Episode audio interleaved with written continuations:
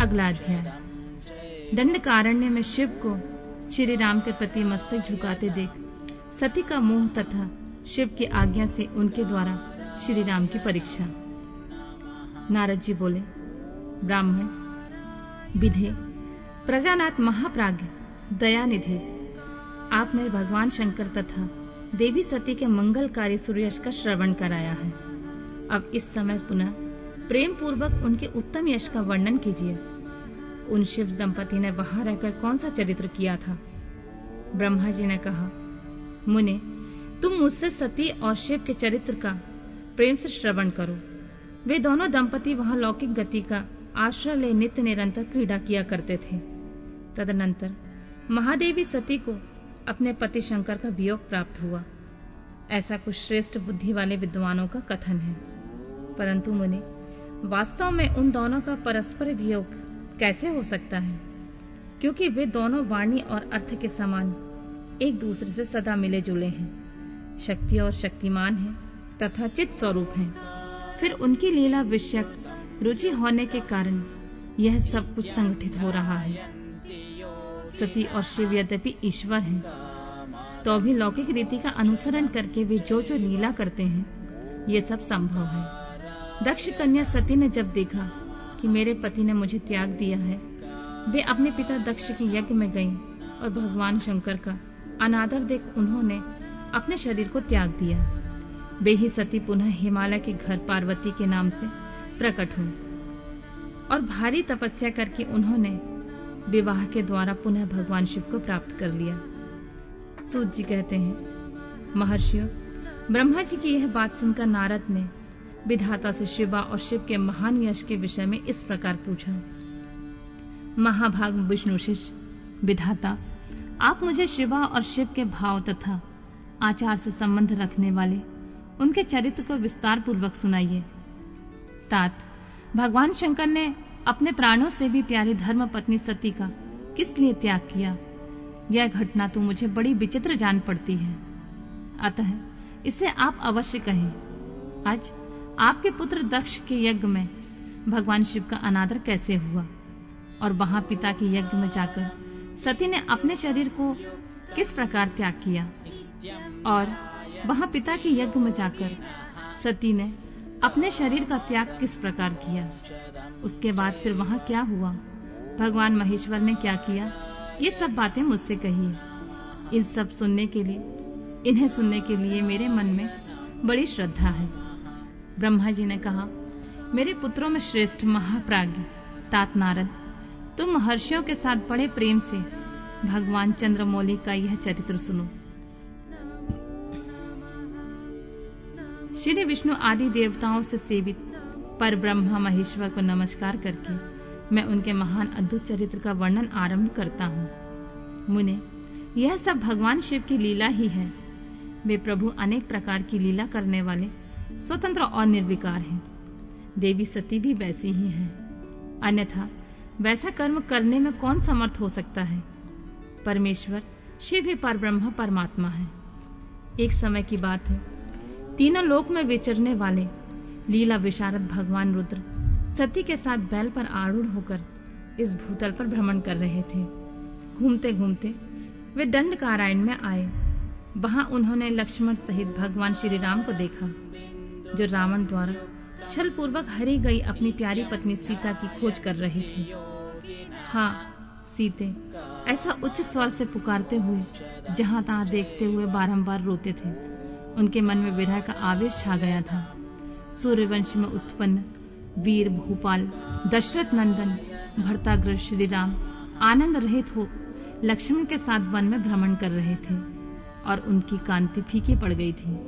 उस समय उदार चेता पूर्ण काम भगवान शंकर ने बड़ी प्रसन्नता के साथ उन्हें प्रणाम किया और जय जयकार करके वे दूसरी ओर चल दिए। भक्त वत्सल शंकर ने उस वन में श्री राम के सामने अपने को प्रकट नहीं किया। भगवान शिव के मोह में डालने वाली ऐसी लीला देखकर, भगवान शिव के मोह में डालने वाली ऐसी लीला देख सत्य को बड़ा विस्मय हुआ। वे उनकी माया से मोहित होकर उनसे इस प्रकार बोली देवारी देव सर्वेश, पर ब्रह्मा परमेश्वर, ब्रह्मा विष्णु आदि सब देवता आपके ही सदा सेवा करते हैं। आप ही सबके द्वारा प्रणाम करने योग्य हैं। सबको आपका ही सर्वथा सेवन और ध्यान करना चाहिए। वेदांत शास्त्र के द्वारा यत्न पूर्वक जानने योग निर्विक वेदांत शास्त्र के द्वारा यत्न पूर्वक जानने योग निर्विकार परम प्रभु आप ही हैं। नाथ, ये दोनों पुरुष कौन हैं? इनकी आकृति बिरा अवस्था से व्याकुल दिखाई देती है। ये दोनों धनुर्धर वीर वन में विचरते हुए भागी और दीन हो रहे हैं। इनमें जो ज्येष्ठ हैं, उसकी अंग कांति नील कमल के समान श्याम है। उसे देखकर किस कारण से आप आनंद विभोर हो उठे थे? आप इस समय भक्त के समान विनम्र क्यों हो गए थे, स्वामी? कल्याणकारी शिव आप मेरे संशय को सुने। प्रभु, सेव्य स्वामी अपने सेवक को प्रणाम करे। क्या यह उचित जान पड़ता है? ब्रह्मा जी कहते हैं, नारद, कल्याणमयी परमेश्वरी आदि शक्ति सती, देवी ने शिव की माया के वशीभूत होकर भगवान शिव से इस प्रकार प्रश्न किया। जब सती की यह बात सुनकर लीला विशारद परमेश्वर शंकर हंसकर उनसे इस प्रकार बोले, देवी, सुनो मैं प्रसन्नता पूर्वक यथार्थ बात कहता हूँ। इसमें छल नहीं है। वरदान के प्रभाव से ही मैंने इन्हें आदर पूर्वक प्रणाम किया है, प्रिय। ये दोनों भाई वीरों से सम्मानित हैं। इनके नाम हैं श्री राम और लक्ष्मण। इनका प्राकट्य सूर्यवंश में हुआ है। ये दोनों राजा दशरथ के विद्वान पुत्र हैं। इनमें जो गौर रंग के छोटे बंधु हैं, वे साक्षात शेष के अंश हैं। उनका नाम लक्ष्मण है। इनके बड़े भाई का नाम श्री राम है।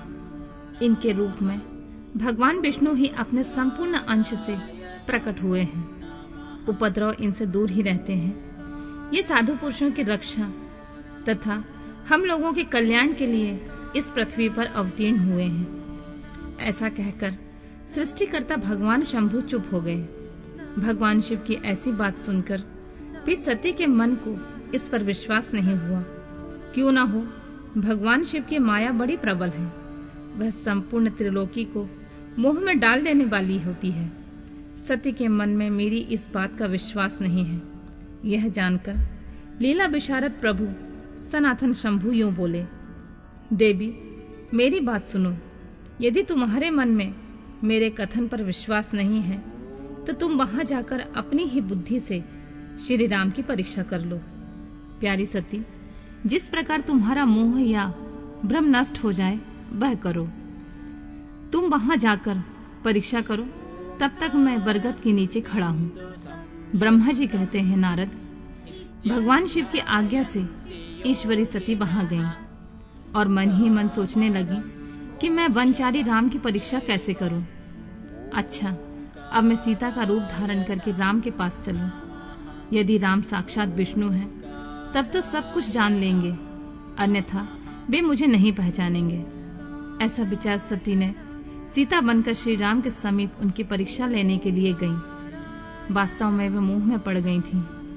सती को सीता के रूप में सामने आई देख शिव शिव का जाप करते हुए रघुकुल नंदन श्री राम सब कुछ जान गए और हँसते हुए उन्हें नमस्कार करके बोले, सती जी, आपको नमस्कार है।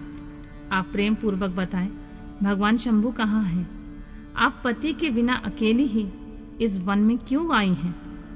देवी, आपने अपना रूप त्याग कर किस लिए यह नूतन रूप धारण किया है मुझ पर कृपा करके इसका कारण बताइए रामचंद्र जी की यह बात सुनकर सती उस समय आश्चर्यचकित हो गईं।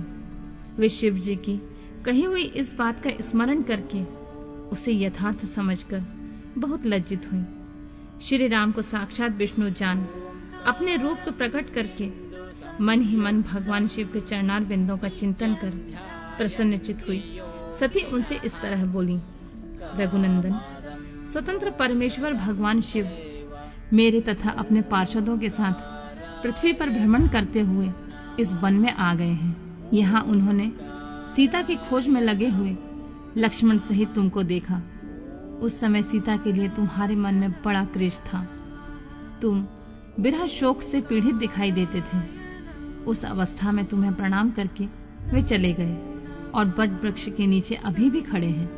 भगवान शिव बड़े आनंद के साथ तुम्हारे वैष्णव रूप की उत्कृष्ट महिमा का गान कर रहे थे। यद्यपि उन्होंने तुम्हें चतुर्भुज विष्णु के रूप में नहीं देखा है तो भी तुम्हारा दर्शन करते ही आनंद विभोर हो गए। इस निर्मल रूप की ओर देखते हुए उन्हें बड़ा आनंद प्राप्त हुआ। इस विषय में मेरे पूछने पर भगवान शंभु ने जो बात कही, उसे सुनकर मेरे मन में भ्रम उत्पन्न हो गया। अतः राघवेंद्र, मैंने उनकी आज्ञा लेकर तुम्हारी परीक्षा की है। श्री राम अब मुझे ज्ञात हो गया कि तुम साक्षात विष्णु हो। तुम्हारी सारी प्रभुता मैंने अपनी आँखों से देख ली है। अब मेरा संशय दूर हो गया है। तो अभी महामते, तुम मेरी बात सुनो। मेरे सामने यह सच सच बताओ कि तुम भगवान शिव के भी वंदनीय कैसे हो गए? मेरे मन में यही एक संदेह है, इसे निकाल दो और शीघ्र ही मुझे पूर्ण शांति प्रदान करो। सती का यह वचन सुनकर श्री राम के नेत्र प्रफुल्ल कमल के समान खिल उठे। उन्होंने मन ही मन अपने प्रभु भगवान शिव का स्मरण किया। इससे उनके हृदय में प्रेम की बाढ़ आ गई मुने, आज्ञा न होने के कारण वे सती के साथ भगवान शिव के निकट नहीं गए। तथा मन ही मन उनकी महिमा का वर्णन करके श्री रघुनाथ जी ने सती से कहना प्रारंभ किया।